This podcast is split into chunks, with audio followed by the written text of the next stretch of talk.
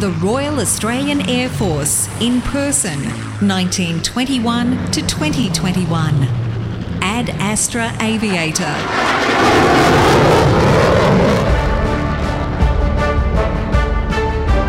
This is a series of podcasts recounting the personal stories of veterans and their families. The narrator is Gareth McRae, OAM.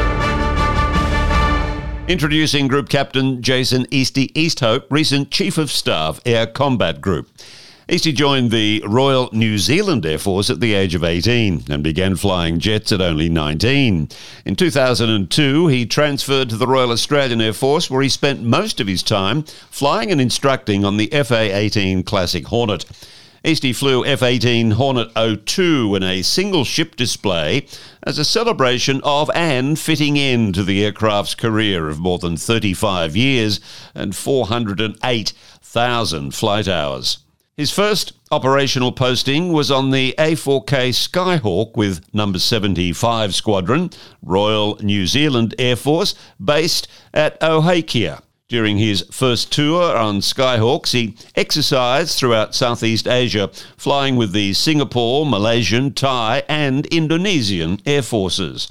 In 1996, he went to the UK on exchange for three years with the Royal Air Force flying Jaguars. He conducted many exercises operating the Jaguar in Norway, off the snow, Germany, Denmark, Italy, France, Malta, Spain, Jordan, Oman, USA, Canada, and also Alaska. Whilst flying with the Royal Air Force, he was required to conduct operations in support of UN and also NATO forces. In 2002, he transferred to the Royal Australian Air Force. Easty has over 6,000 military flying hours, mostly in single seat fast jet aircraft, and will pretty much fly anything with wings. Military jet aircraft flown include the FA 18 Hornet, Sepcat Jaguar, McDonnell's Douglas, A4K Skyhawk, BAE Hawk Mark 1 and 127, Aermacchi 339C, and Albatros L39C. Easty has commanded two fast jet squadrons during his career.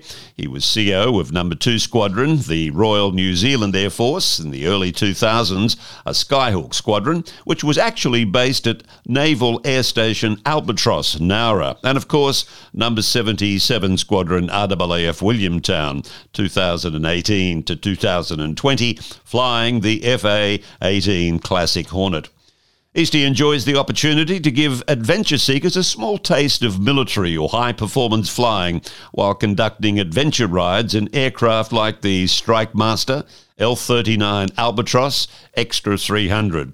He's also qualified low level aerobatic display pilot and enjoys showcasing various aircraft at air shows around Australia.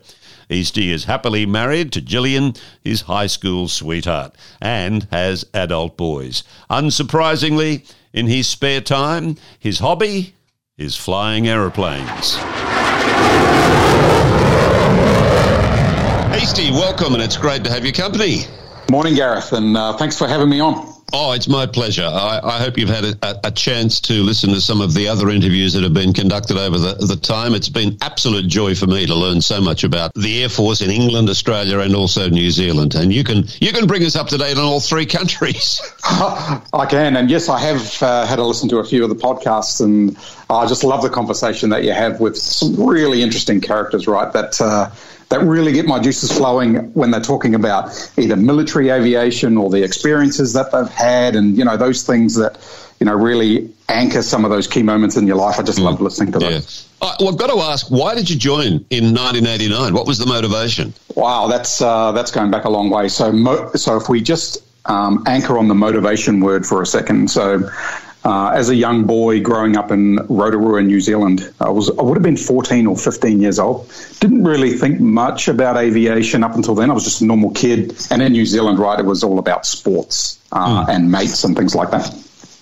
But I went to an air show uh, in Rotorua, and the New Zealand Air Force had deployed a few strike masters to my hometown in Rotorua and they were doing an exercise there. And on one of the weekends, they opened it up uh, to the public, and we came out and had a look around.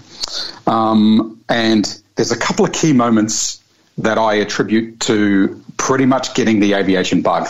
And one of them was I was standing at the fence line at the airport, and a strike master, you know, you could almost reach it, right? You're pretty close to it. Mm. And in those days, you're allowed nice and close. It started up its engine and it gave me that that rumble in the chest as it started to spool up, and then uh, the engine lit up and was running, and I was standing right behind it, and I remember the smell of the uh, jet exhaust, like yeah. the kerosene, um, the heat from the exhaust, and I remember standing directly behind the tailpipe, going, "It's really hard to breathe." Because because it had taken away all the oxygen, it was hot and fuming. And it was like, I just love this. And then a few minutes later, a couple of New Zealand Skyhawks arrived from Ohakea and uh, did a couple of beat ups up the runway, like low and fast.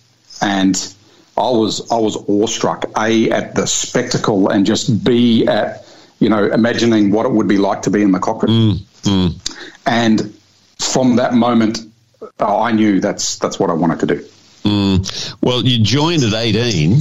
And the thing that amazes me is that you were actually flying jets at 19. That's only a year, HD. How did that happen? I know that was that was crazy. So I was in my um, last year of school. So in New South Wales, that'd be year 12. Yep. Um, I'm a 17 year old.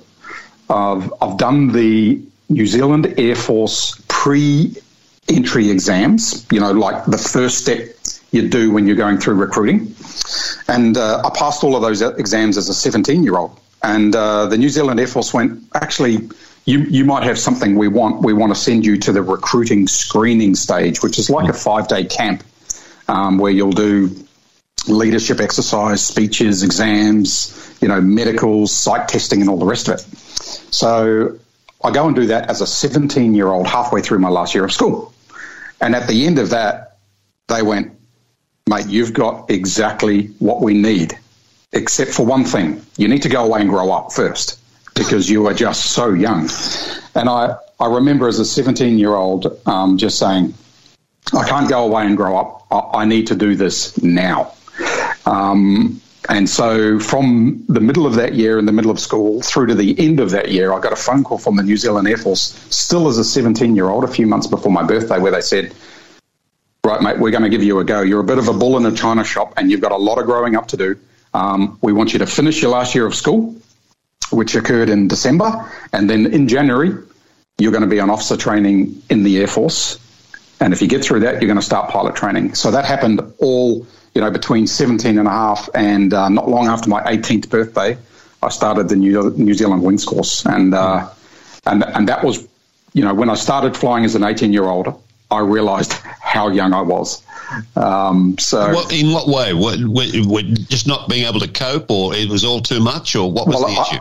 I turned up as a, at a military air force base, given a uniform. You know, I'd ha- I had a haircut, wasn't really shaving properly, you know, because I was kind of wishing I could grow some facial hair at that stage. So when they said I had to shave, I was kind of disappointed. But I turned up at an air force base, surrounded by some really competent professional young people who had also joined, mm. but they're all in their mid to late 20s and on their second career. There were doctors, lawyers, you know, mechanics with trades mm. um, that had all joined the Air Force and were starting the wings course with me. And, and here I was as an 18 year old, a life experience that was really nested around school, right? Because there, there wasn't a lot of time to do much outside that. And that's where I realized I had a lot of growing up to do and a lot of life to experience. I found coping with the pressure actually quite natural. You know, that's probably part of my character, part of mm. my, you know, growing up in a big family, you know, competitive as a young boy anyway. So I found coping with the pressure manageable. But I, I certainly noted turning up on that first day surrounded by all these yeah. old people, and, and I call mid 20 year olds old at that stage. Uh, I, I realised I had a long way to go. I think it's a, a, big compliment, is it not, Easty, to the uh, the executive within the real the New Zealand Air Force and the Australian Air Force that they are able to recognise someone who has an innate, an apparent innate gift, ability, and then take them on and be prepared to you know, bull in a china shop, big deal. We're still going to invest in this person. So that's that's surely a huge compliment to the executive above the young person. Then Yeah, absolutely. And uh, I, I, can't single it down to a single person that uh, you know may have taken the chance on me, but certainly the organisation took a chance, um, and they were they were willing to point me in the right direction, knowing I was going to break a few things on the way. Hopefully, not myself. Um, and you know, keep tapping me on the edges to make sure I stay pointed in the right direction and uh, and give me a go. So that's not lost on me now. At sure. the time, I really did not know. Right, it was just such a roller coaster ride. You know, all this. It's like drinking through a fire hydrant. Right, so much information. I sure. really did not fully understand the magnitude of the opportunity. I was just like, yeah, righty, I'm going to be a pilot. And I'll tell you what, I'm going to be a fighter pilot too. It's kind of like, who's this 18 year old kid reckons he's going to be a fighter pilot? He's got to learn to tie his shoelaces and iron his shirt first.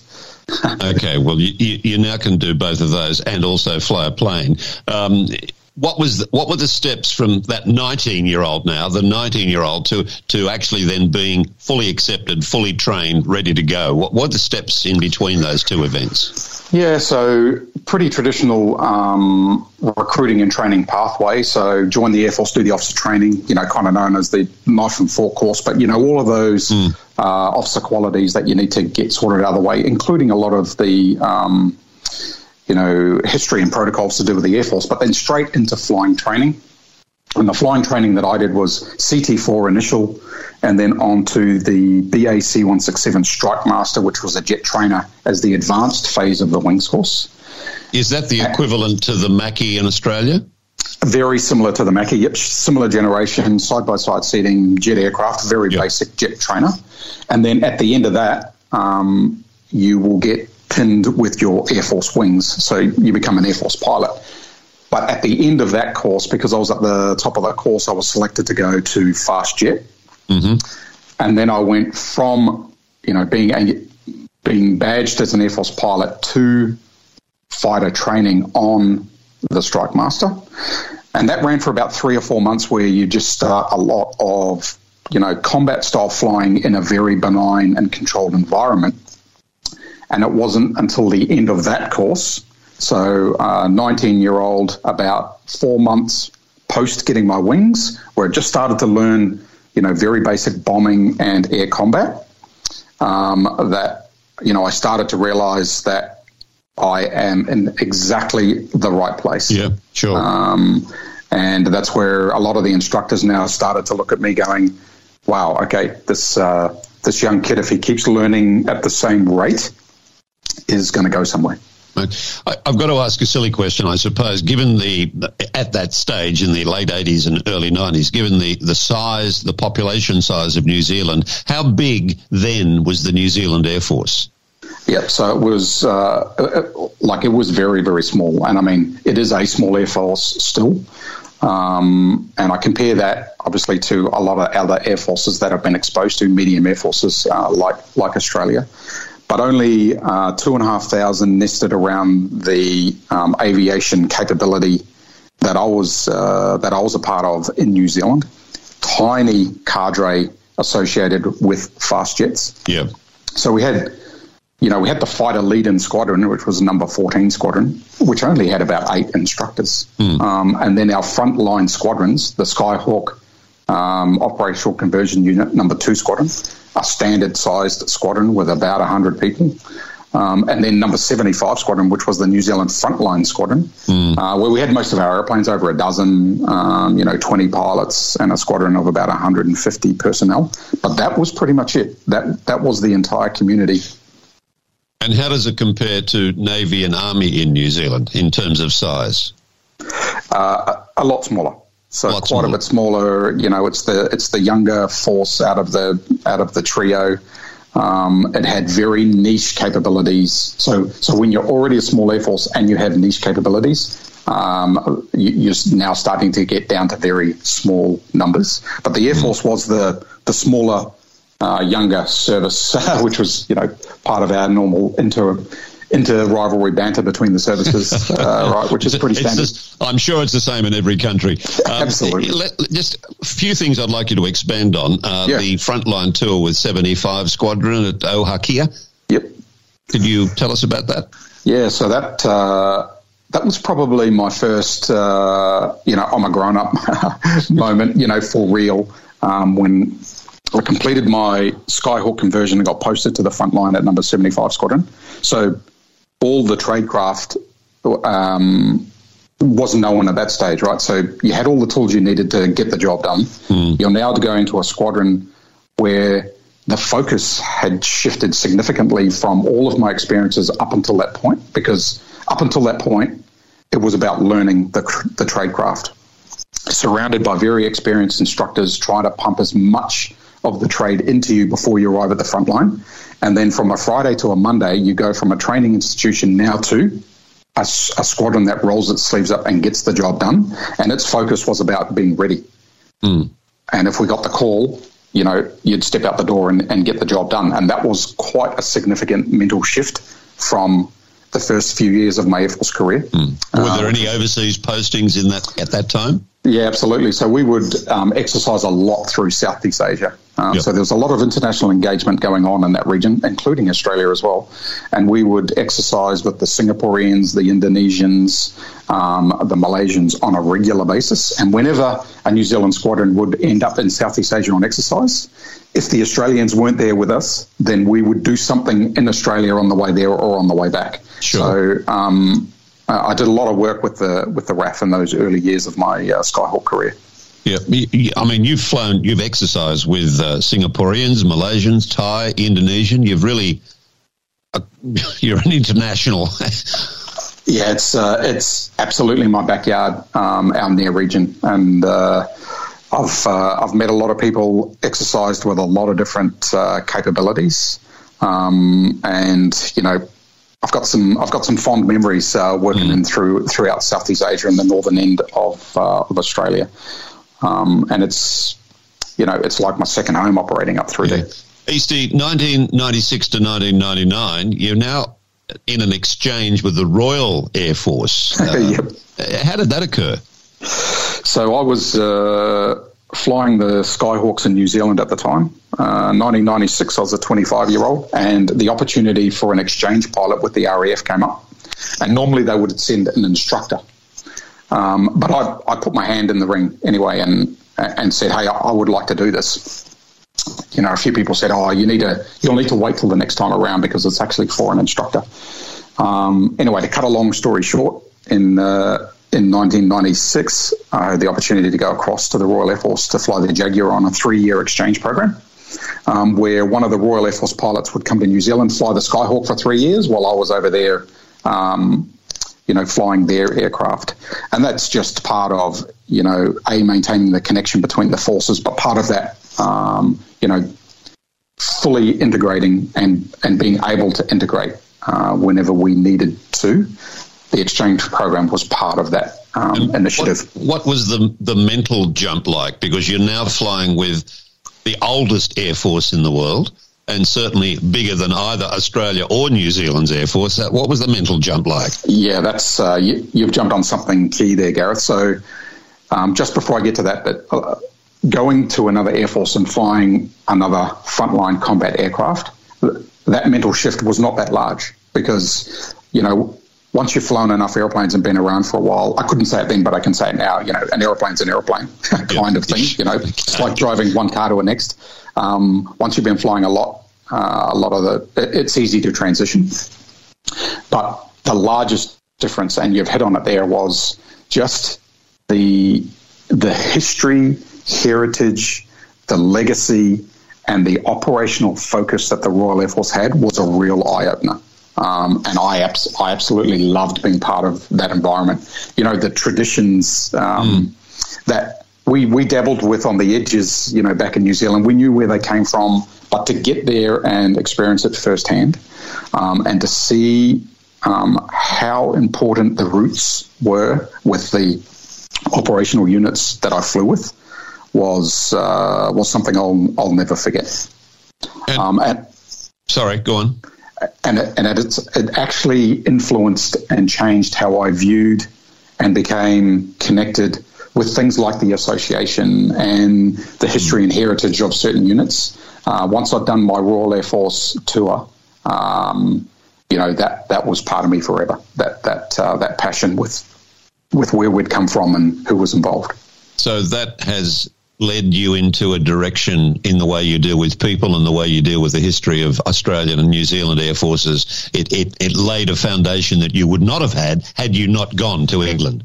Yeah, absolutely. It, uh, and I mean, I never took um, for granted the, the history and the legacy of units. Um, but now I just have, you know, a, a real connection with, you know, the fact that you know, we are custodians of that capability, of that legacy, and you know what what those had done before us was much more significant to me after that experience in the Royal mm. Air Force. Mm. Yep. You come back to New Zealand. Uh, you get involved, I believe, in an instructor's course. I think in 2000 you were awarded the Low Level Aerobatics Award.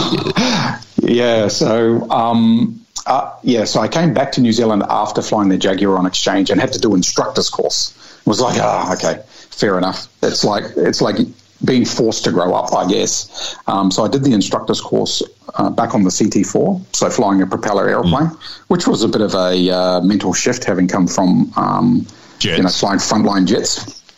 Um, but a part of the New Zealand instructors course, right at the end of the course, is you have to design your own aerobatics display as part of your training. And then all of the students on the instructors course will fly their display in front of the base, and the base will vote on the best display. Mm. Um, and then whoever wins the best display becomes the display pilot for the following season. so I ended up, um, you know, as a as still as a quite a young aviator at that stage, uh, winning winning the competition and um, being selected as the display pilot for the following season, which was a little bit funny about two weeks later because before I even started the season and my instructional career, I got a short notice posting into Australia, into Nowra, Nowra to fly Skyhawks. So I never actually got to, got to do the season. Yes, but weren't you the CEO of Number Two Squadron in Nowra?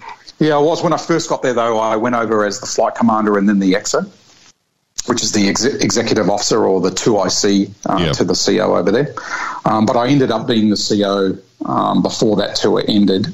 Um, when we actually closed down the capability, mm. which you, uh, you're already aware of, of, of, what happened there. But um, the the progress from flight commander through EXO to CO was you know, quite traumatic because that was never intended. I was over there as 2IC. We were getting ready for the Skyhawk replacement, which was going to be the F 16, which mm. never turned up, um, which led to disbandment of the combat force. Plus, also during my tour, the CO was killed in an accident. Yeah, um, that's uh, going to ask about that. Hence, I ended up with a, effectively a field promotion from EXO to CO because mm. of that incident. Yeah. What was the incident? What you're able to tell us? Yeah, so um, we were doing a two ship formation aerobatic display practice sortie in preparation for the Avalon Air Show. Mm-hmm. Um, quite a unique maneuver, the one we were practicing at the time of the incident, which was called the plugged barrel roll. So one Skyhawk is out the front, it's trailing the air-to-air refueling hose, which looks exactly the same as the air-to-air refueling pictures that you've seen from large airliner type aircraft where the fighter yep. plugs in. The Skyhawk could do that buddy-buddy between aeroplanes um, because it was a Navy capability that they used a lot. So we would plug together um, like we were air-to-air refueling and then barrel roll that aerobatic maneuver close mm. to the ground. Um, so we were practicing that just before the Avalon Air Show and got into all sorts of strife. Um, nose too low, too close to the ground, um, where we ended up in a, you know, a deck saving maneuver pulling away from the ground yep, where I yep. made it and uh, my flight lead and the CO at the time didn't make it, uh, hit the ground, exploded, and was killed right beside yeah, me. Yeah, okay. That is sad. Um, all right. You've been in New Zealand. You're in the New Zealand Air Force. Come 2002, you transfer. Uh, actually, even before I get to that, why was the Royal New Zealand Air Force based in Nowra, or the, the second number two squadron? Why was a New Zealand Air Force based in Australia and not in New Zealand? Yeah, good question, uh, Gareth. We had uh, a small Skyhawk squadron, which was number two squadron based in Nowra. It was our operational conversion unit, um, but the other half of its um, purpose uh, was to support the Australian Defence Force mm-hmm. in force generation, preparation, and exercises. And in the early days, New Zealand, that, that capability would deploy from Ohakea across to East Coast Australia, do the yep. exercise, and come home. But because we were doing it so much, we spent our entire lives on the road, going backwards and forwards between so Australia and New Zealand. Yeah. So right. the decision was um, to base the squadron actually uh, at Albatross and Nowra do our operational conversion onto the Skyhawk there, and the rest of the squadron would do all of that ADF support tasking that I spoke about. So that's why it ended up staying um, over in Nowra, which was a great decision um, because we've got a lot of work done with um, Australian Army, Navy, and Air Force um, up and down the east coast and across yeah. uh, in the west mm. as well. So uh, that, that's why I was at Nowra at the time and I was flying the Skyhawk on 2 Squadron when the government announced that it was going to disband the air combat capability. Okay, um, Is, and that, that, that, was the genesis for the transfer.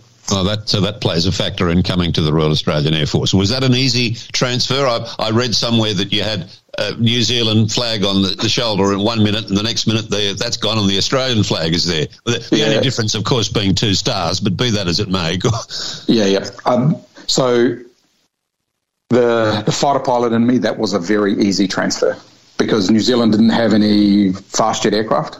Um, so I hadn't got that out of my system yet, so I, I was going to go and fly fighters somewhere. So because I'd been flying in Australia a lot, I knew a lot of the Royal Air Force, uh, Royal Australian Air Force pilots. But because I'd also been on exchange with the Royal Air Force, they had also reached out and said, "Hey, Easty, come back here and fly the Jaguar. We've got a position on the squadron for you." Um, so I was actually split between those two decisions. Um, you know, which was the the pilot, you know, um, in me trying to d- decide which one to do. But actually, the the family man, you know, with uh, you're married in New Zealand. You're married. You're married at this stage. Yep. So I'm married. I've got uh, a couple of young kids. Um, the you know the the lifestyle and the culture between New Zealand and Australia very very similar. So it was an easy decision from the from the family side. Um, and then when Australia said, hey, Easty, come across and do some instructing on the Hawk because we'll get a blood, bit of blood out of the stone, but very quickly you'll go and fly the Hornet. It, it was just a no-brainer, right? No-brainer. It was just an absolute natural transition. Um, and I mean, I, I didn't take the decision lightly, though. I actually went and flew various capabilities in New Zealand in the Air Force first. So I went and flew uh, helicopters for a couple of weeks. I went and did transport flying the C-130 for a week or so. I went and did P3. Like I actually went and had a taste of the other capabilities, but there was nothing that was going to compete with that desire to be in a in a fast jet cockpit again. Um, yeah, when when you drive a Sigma and then get into a, a Lamborghini, it, makes sense that you're going to go into the Lamborghini. Um, I mean, my it's my comfort zone, right? Sitting yeah. in a single seat cockpit, uh, just raging with your hair on fire. Do you still have that? Absolutely. Yep. I don't think I'll ever lose that. And and I mean, I've got grey hair now, but um, I still absolutely love it. And it's that passion that has kept me going for so long. Because I tell you what, it's actually uh, it's hard work. Uh, looks kind of glamorous in the movies, right? But it's it's hard work maintaining that level of proficiency.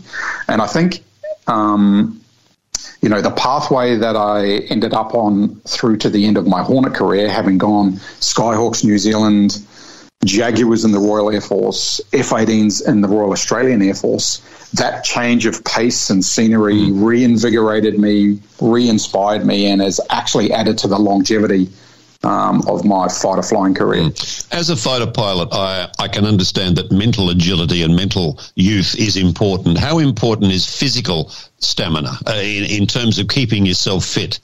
Yeah, it's it's as important because um, it's hard to explain how brutal the cockpit environment is physically as well as mentally.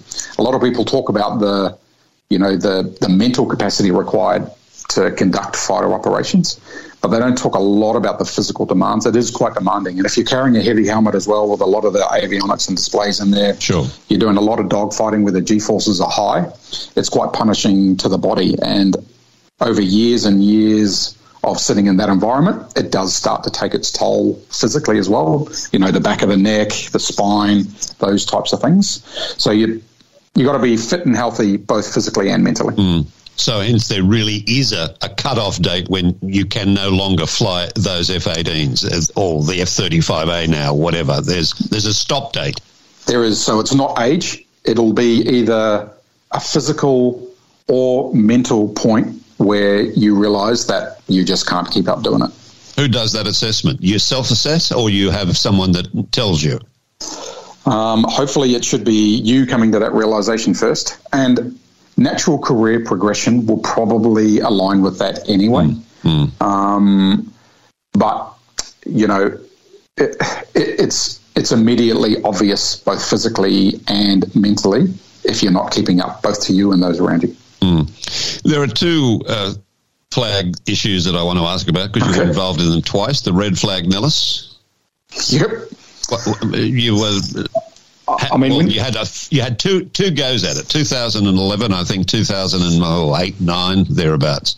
Yeah, I've actually I've actually been to Nellis many many times over the years uh, to an exercise called Red Flag, which is the one you brought up, and and I think the reason that that particular exercise pops up, um, you know, in my narrative or commentary is because it is the most realistic peacetime training you can get. Um, it's it's well, and it's based out of Las Vegas. So let's just park that aside and, yeah. and, and, and, concentrate on the actual exercise. But it's it's one of those activities that is designed to expose aircrew to what it will be like in those first few missions in real combat. Mm-hmm and it's about as realistic as you can get without shooting at each other, uh, both from a, an air to air combat environment plus a ground to air, so things on the ground trying to shoot you down as well as things in the air. Um, and it's high end, it's intense, um, and it's it's basically designed to prepare you for combat. Um, it's also designed to integrate with other allies as well. Um, and it's one of those training environments where it's super intense in the air, it's realistic, and the camaraderie on the ground is is what you'd expect it to be like after combat as well. Mm. Um, it's just a fantastic training opportunity. And the interrelationship between the various group allied groups that are involved in the red flag exercise, what is the the end result of the communication process between them all, and how effective is it as a yeah, that's uh, you've touched on a quite a complex area. Could talk about this all day, but um, so the exercise itself, first of all, is high end. So all of the training and preparation um, to get to um, the top of your game is done before you turn up. So when you turn up, the game is on, um, and everybody brings the best of what they have. You know, from a the individuals with respect to their training pathway to being at the top of their game, and also the capabilities that you have on hand that you will take into combat, and then you will integrate those into um, an integrated capability that will go downtown to get the job done. And you need to work out, you know, where your strengths and weaknesses are, and ensure that you're maximizing the effects that you bring to the table. And it's about, you know, fighting your way into somewhere you might be sent, kicking the door mm. down, breaking their stuff, and then getting everybody home, right? Mm. Um, and unless everybody uh, brings their best, then not everybody's coming home, and that's what it's all about, right? Um, so this is where you get to understand not only your own strengths and weakness, weaknesses in a coalition environment, but you understand everybody else's. And once you exercise um, in a very uh, intense, kind of condensed and realistic environment, you then start to have confidence making rapid decisions based on the information mm. presented to you. Mm. The United States Air Force for example, has a thing called the Raptor. Yep. We have the F 35A. Yep. Uh, New Zealand has, England has, uh, India has, all different types of aircraft. If we are, a, a, a, this is obviously an opinion question, if we are a coalition, is the common sense factor not we all should be flying a similar or same aircraft as opposed, like, for example, I've been led to believe the Raptor is the pinnacle of the pinnacles at the moment. But we don't yeah. have them. I see what you're saying. Yep. So, jack of all trades, master of none is a term that comes up um, when you when you talk about specific aircraft capabilities. But let me use a different analogy to try and explain why you can't just have the one aeroplane. It's like it's like uh, say you want a boat, okay, um, and someone says, "What type of boat do you want?" And you go, "Well."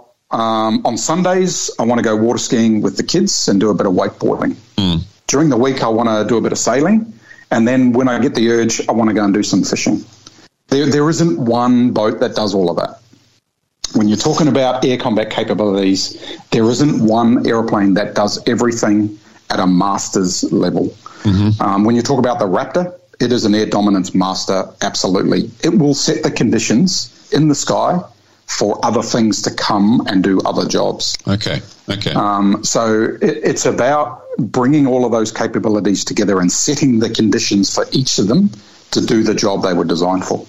Okay, well, then a secondary question would be in a coalition, language and cultural differences across the coalition, is that in any way, shape, or form an impediment? Um, so, so yes and no.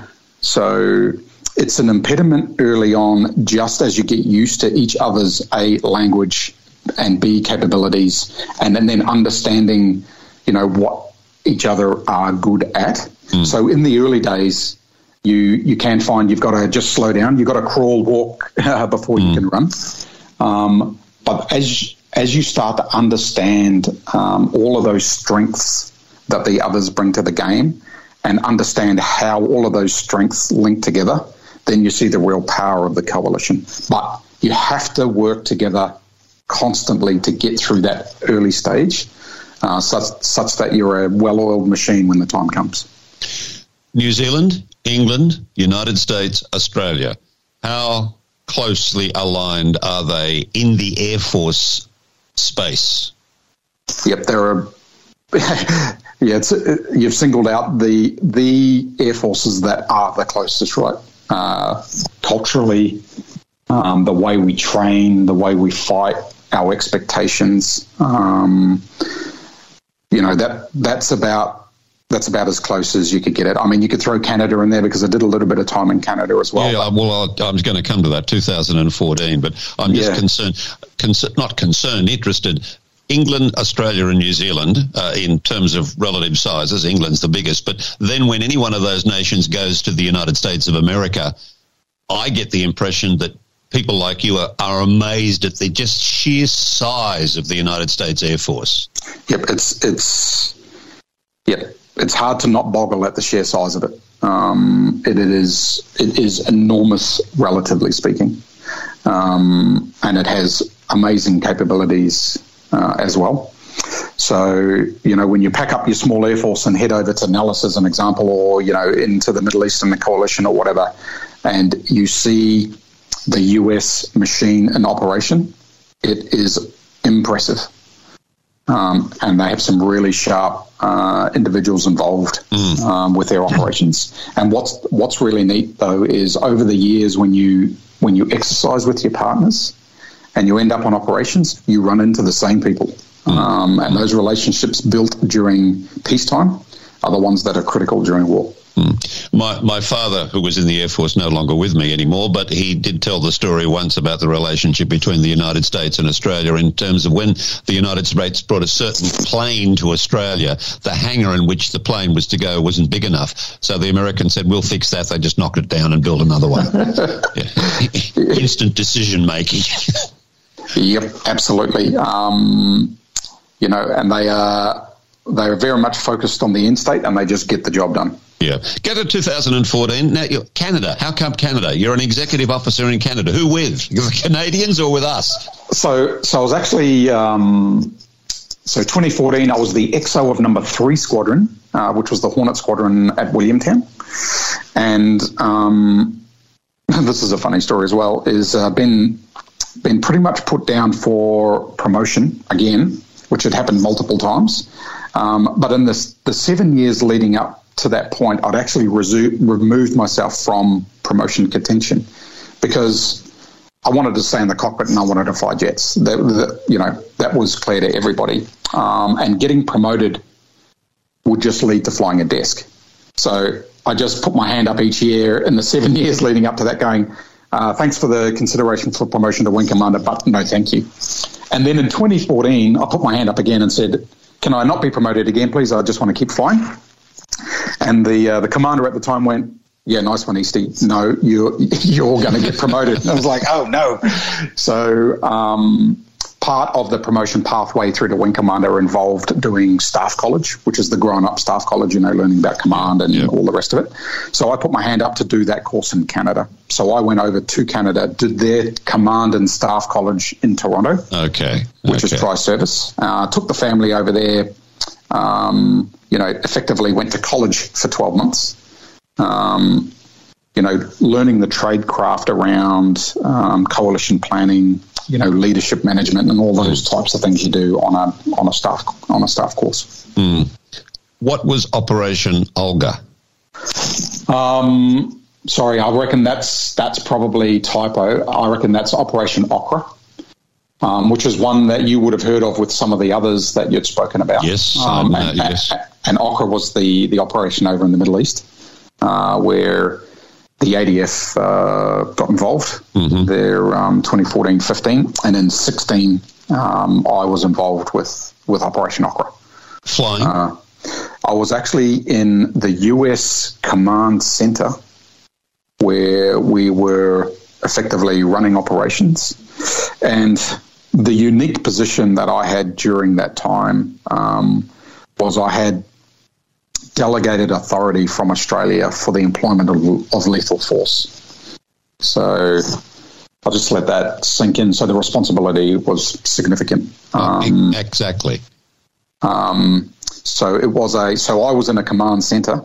So what I can say about that experience is, it was the most rewarding non-flying post I've ever had to do. In what way? A the responsibility um, B, the task, and C, the people that I was working with. Um, and when I say the people, I'm talking also Australian um, air power practitioners mm-hmm. who were deployed as well in operations, um, as well as the US and other allies inside the command centre, um, where we had a, a, quite a tough job to do, as you, as you know, based on how that uh, particular uh, conflict you know, ended up in towns and cities and all the rest of it. Quite, quite difficult. Um, but I, you know, I had quite a large responsibility as the target engagement authority, and I, I clearly remember very succinct guidance from a very senior commander here in Australia before I went across to the Middle East. Uh, he said, Easty, I know you've got a job to do, and I know you do it well. Uh, my only piece of advice for you from a national reputation perspective is the bomb you don't drop is probably the most important. Mm. I've got to ask, just listening to you, Easty, uh, I can hear and appreciate your passion for being in the cockpit. Um, however, you are no longer in the cockpit. You occupy a pretty significant uh, executive position in the Royal Australian Air Force. Which of those two when you reflect back, will bring you the most joy and why? So you're talking about my non-flying positions? Yes, your executive position. You're yeah. not in a cockpit. You're in, yep. yeah, I mean, air combat group, group captain. Yep. Yep. All those sorts of things take you out of the plane. But they all are important in keeping those planes in the air and keeping the Air Force an effective force. So, which, in reflection, would you see has brought you and will bring you the most joy? Yep, I, I would say that uh, at the moment, Chief of Staff of Air Combat Group um, is is the position that I reflect on the most um, from a staff role perspective. Um, some of that will be to do with the fact that I'm still very close to my comfort zone, the employment of air combat power, um, managing, mentoring, and leading extremely skilled uh, and exceptional humans. Um, and also, from a selfish perspective, while I was in that actual staff position, I had the opportunity to fly the Hornet um, for the very last time. Yeah, displayed yeah, in front of the. Oh, don't worry, I'm coming to that. okay. Um, but uh, that that'll be the position that I'll reflect on um, the most in recent time. But I'm actually in a journey now, and we spoke about this uh, earlier on before we started recording. That I'm in a I'm in a uh, tri-service, you know, defence-wide position here with DASA, Defence Aviation Safety Authority, where I'm actually starting to understand, explore, and and and get to know areas of defence that I just was not exposed to. Um, and that is opening my eyes to a, a, a whole other you know, world. Um, so, you know, in in a few years' time, I, will probably sit back and realise that um, I'm in a position now where I can make a lot of difference mm. uh, outside of the combat force. You see, one of the for me, an outsider looking in, one of the great strengths for me for the Royal, well, for the New Zealand Air Force and for the Australian Air Force, is that you start off as an apprentice, you start off as a pilot, you start off as a helicopter pilot. Wherever you, you start, you start. And if you have a skill, if you show an innate ability in that particular area, then the Air Force culture will track you and promote you as necessary to a point where when you reach the end of that career, you have made a contribution that keeps the quality of the whole component above average is that not a significant strength that we, we possess in our training? Yes, absolutely. Um, and I mean, you've you've articulated that really, really well. And the Australian Defence Force and all the other defence forces that I've been in are very good at identifying strengths, harnessing that potential, um, and then creating the conditions where individuals do great things. Um, and I see that over and over um, during my career. And, and you end up with a fighting force that just punches so far above its weight because of those preconditions that you've mentioned um, that have gone on for generations to ensure that people understand their role, they know um, those around them have got their back, and the training that they've been exposed to instills the confidence in them to make those decisions. It's mm. really it's mm. really awesome to see. Would you say, because you've been in three different air forces, would you say that the Australian Air Force, given its size, punches well and truly above its weight?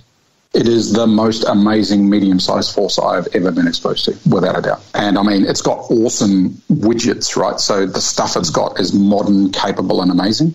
But that pales into insignificance compared to the quality of the people. And you would have heard this from a from a lot of people that you've interviewed. The people are its strength, and that is without doubt. Mm-hmm. I have three final questions. Firstly, uh, you retired the FA 18 Hornet. I've got more retired airplanes in museums than I care to admit. you know, Skyhawk, Jaguar, F 18. well, what was that last flight, though, like? I mean, you, you flew it, didn't you? You were in it, you were in the cockpit.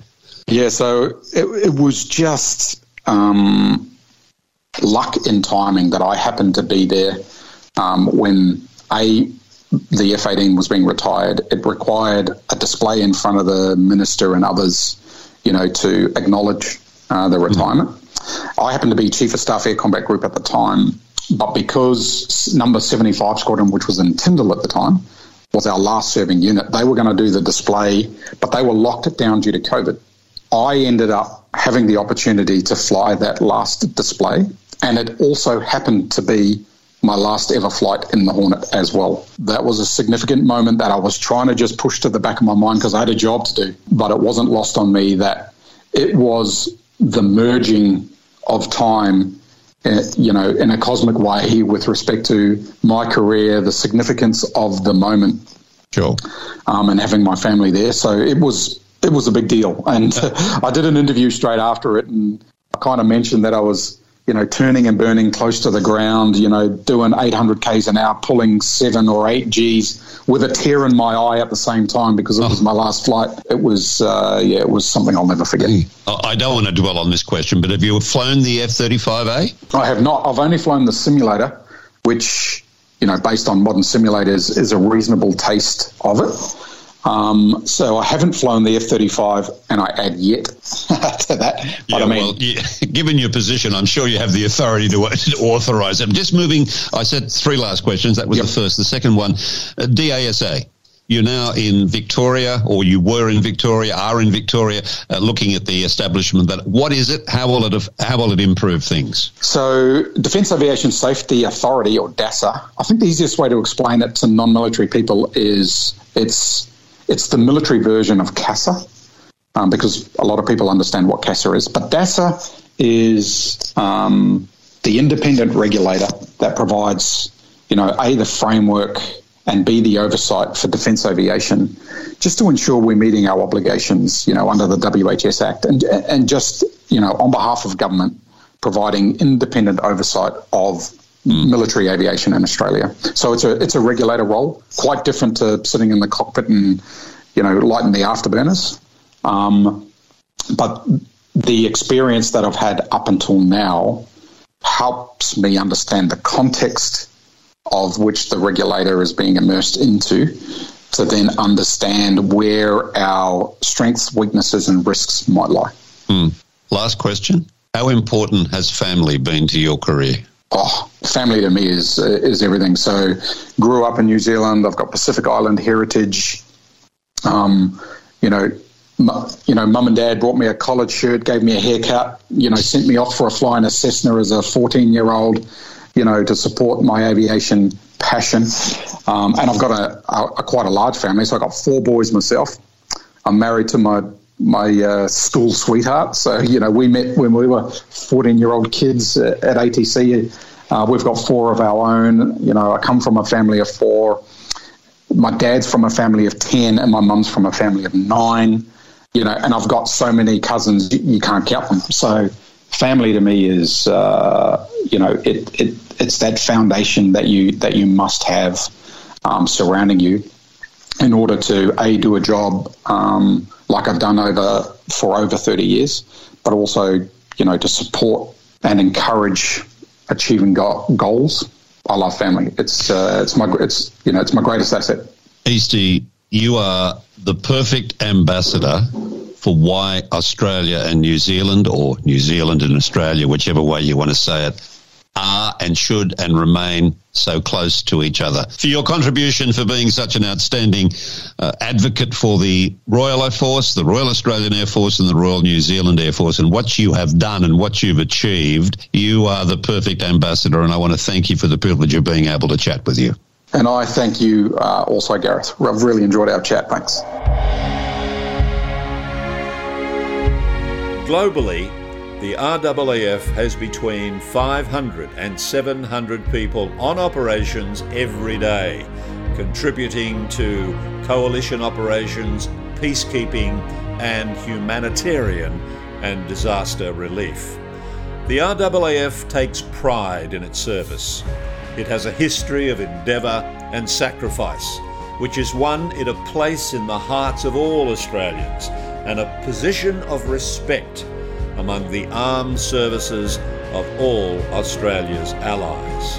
The RAAF will never tarnish its record. It carries on in the proud tradition of Per Ardua ad Astra.